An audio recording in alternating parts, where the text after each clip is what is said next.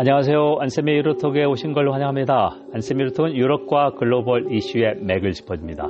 유럽과 세계 그리고 우리를 되돌아봅니다. 일주일에 한 번씩 여러분을 찾아갑니다. 국내 청취자 여러분 반갑습니다. 아, 유로톡 238회입니다. 아, 보통 일요일에 녹음하다 오늘은 월요일 11월 8일 오후에 녹음합니다. 겨울을 재촉하는 비가 내렸는데요. 이제 with 코로나, 코로나와 함께 공생하는 시간, 어, 시간이 시작됐습니다. 건강이 최고입니다. 잘 챙기시기 바랍니다. 자, 먼저 유럽의 주요 뉴스를 한번 살펴보겠습니다. 첫 번째, 스위스 제네바시의회가 공공장소에서 옥외 광고 금지를 추진합니다. 제네바 하면 유엔 여러 국제기구가 몰려 있는 국제도시로 유명한데요. 그 호반의 도시고 시민 발안으로 5개 광고 금지를 추진했고 시의회가 승인했습니다. 하지만 어, 주민투표를 하게 됐습니다. 주민투표 결과에서 번복될 수 있는데 어, 상당히 긍정적이다. 왜냐하면 거기 그 예술가 관하는데 5개 광고를 금지하는 대신에 어, 벽 같은 데를 예를 들면 예쁜 그림을 그려다 이제 그런 걸 할 수 있다. 이미 브라질의 상파울루나 프랑스 그르노블은 아, 공공장소에서 5개 광고 금지가 시행 중입니다. 어, 베를린도 준비하고 있습니다. 두 번째, 유럽연합이 회원국의 어, 국경의 장벽 건설을 예산으로 지원하지 않겠다 이렇게 얘기했는데요. 지난달 21일부터 이틀간 어, 브뤼셀에서 유럽이세 EU 27개 회원국 정상회담이 열렸습니다. 그래서 어, 벨라루스가 작년에 아, 독재자 루카셴코가 27년, 8년 한 후에 다시 장기 집권을 하고 선거를 조작했어요. 대선 결과를 조작했습니다. 그래서 어, EU가 어, 공동으로 하나의 그 경제 제재를 부과하니까 어, 독재자가 어, 국경을 맞대고 있는 EU 회원국 폴란드, 리투아니아, 라트비아로 이라크 난민 신청자를 어, 유혹해서 그러니까 유럽으로 해서 국경으로 밀어내기를 하고 있습니다.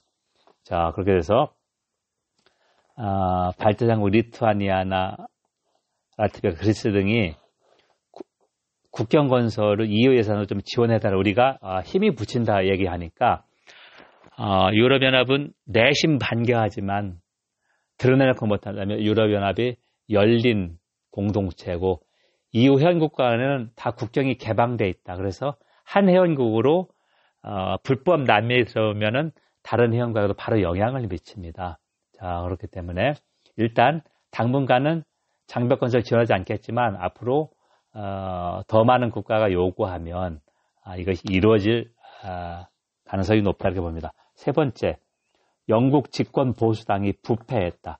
여기서 부패는 아, 조직이 어, 내부 징계를 등한히 하고 서로 보호하려고 하는 것이죠. 어, 우리나라 검찰이 그렇습니다. 특히 윤석열 어, 지하의 검찰이 분명히 이랬습니다. 어, 애청자분께서 의견이 다를 수 있겠지만 저는 지금까지 여러 가지 사실이나 이런 걸 바탕으로 말씀드린 거고요. 어, 무슨 일이 있었냐면 지난주에 그러니까 11월 첫째 주에 보수당 어, 고참 의원이고 24년간 하원을 했습니다. 우원 패터슨이라고 하는 어, 윤리 규정을 위반해서 기업 두 개의 기업으로 돈 받고 아, 그 기업에서 로비 활동을 했습니다. 그래서 1억 3천만 원 정도를 받았는데요. 그래서 의회 어, 그 국회의원 윤리위원회에서 조사해서 한 달 정직을 요청을 했는데 보리스 존슨을 비롯해서 보수당이 이 의원 구하기로 나서서 어떻게 결론을 내면 의회에서 표결 했는데도 어, 당론에 따라서 이 의원 구하기로 해가지고 한 15표 차이로 어, 이 의원 징계를 막론안이 통과된 어떻게 했냐면 기존 윤리위원회에 따른 징계를 정지하고 새로운 징계위원회를 만들다 이렇게 결론이 났습니다. 참 말이 안 되는 것이죠. 근데 이게 가만히 있을 수가 있느냐. 언론, 영국 언론이 어, 엄청나게 문제점 지적하니까 결국 이 의원은 어, 사임을 했습니다. 그러니까 호미로막을 가래로도 막지 못한 것이죠. 그러니까 부패한 집단이다. 어, 그래서 이게 이제 정당 지지율에 엄청난 영향을 미쳤는데요. 어, 집권 보수당이 최소한 어, 제1야당 노동당보다 10%포인트 차로 지지율이 높았는데 이런 어, 더러운 스캔들 이후에 거의 지지율이 비슷해졌습니다.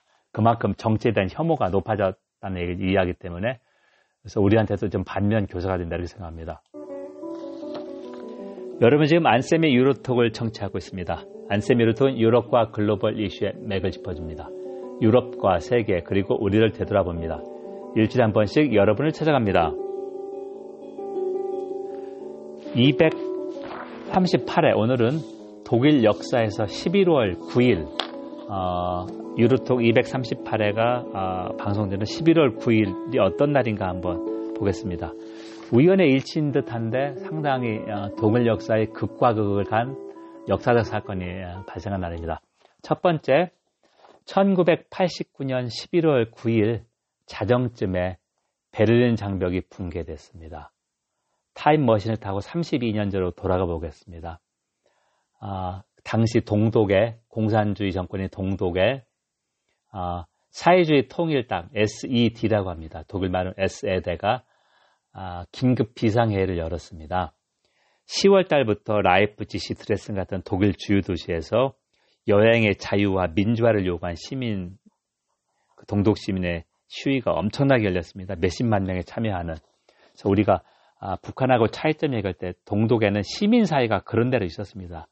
아, 루터 교회 같은 그런 쪽에서 주도를 했죠.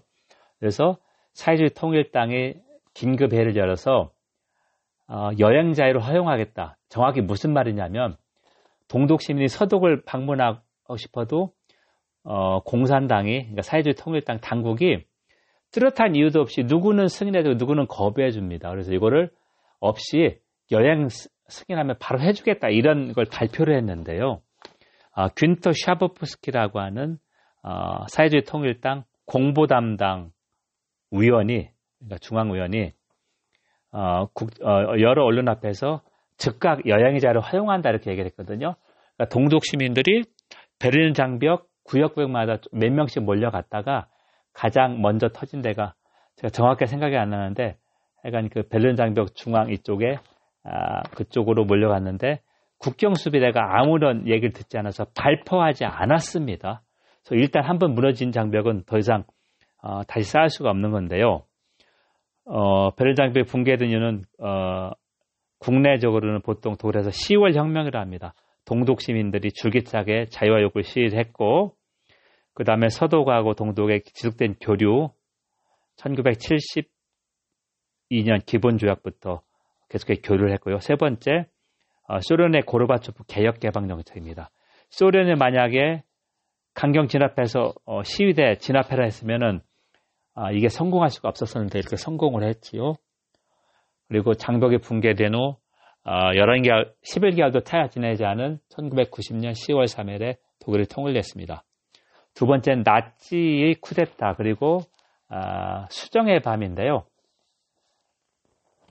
1923년 11월 8일에서 9일 어, 뮌헨 맥주홀에서 히틀러 나치 몇천 명이 쿠데타에서 벨, 어, 뮌헨시를 전복하려고 했고 다음 날 11월 9일 어, 뮌헨 중심가인 오데온 플라츠, 오데온 광장에서 약 2천여 명이 경찰하고 충돌해서 음, 16명의 나치 당원하고 4명의 경찰이 숨졌습니다. 히틀러는 도주했다가 아, 체포됐고요. 재판 과정에서 유명 인사가 됐죠. 그리고 투옥 중에 마인캄프라고 나이투쟁을 이렇게 했고요. 히틀러가 이제 합법적으로 정권을 장악하다 이렇게 해서 1933년 1월 그리고 3월에 잡았으니까 10년 만에 정권을 장악했습니다. 자 이렇게 됐던 것은 1차 대전을 어, 독일인들 패배하지 않고 어, 공산당하고 유대인 때문에 비수 등에 비수를 꽂다 배신하고 맞고요. 그 다음에 어, 미국 대통령 윌슨이 배신했다. 민족 자결주의를 패전공에 적용했다. 아, 그런 것에서 나 그리고 어, 프랑스가 요구한 독일 경제가 부담할 수 없는 과도한 전쟁 배상금 때문에 인플레이션에서 이게 이제 나치가 집권하게 된 거고요. 두 번째는 1938년 11월 9일에서 10일 아, 크리스탈 라크타 그러는데 수정밤은 깨진 유리의 밤 아, 나치 돌격대원들이 유대인 예배당 가게 집들을 어, 무차별하게 방어하고 유리를 깨뜨렸으면서 깨진 유리 밤이라고 합니다. 아, 이제 반유대 정책이 계속해서 절정을 이루는 건데요. 1933년에 어, 독일인 게르만인하고 유대인의 결혼을 금지하는 법, 그 다음에 유대인 아, 시민권 박탈법 그런 거 다 했고 이제 어, 과격한 이런 폭력 행위로 나서게 된 거죠. 그리고 세 번째로 1918년 11월 9일에 공화국이 출범했습니다.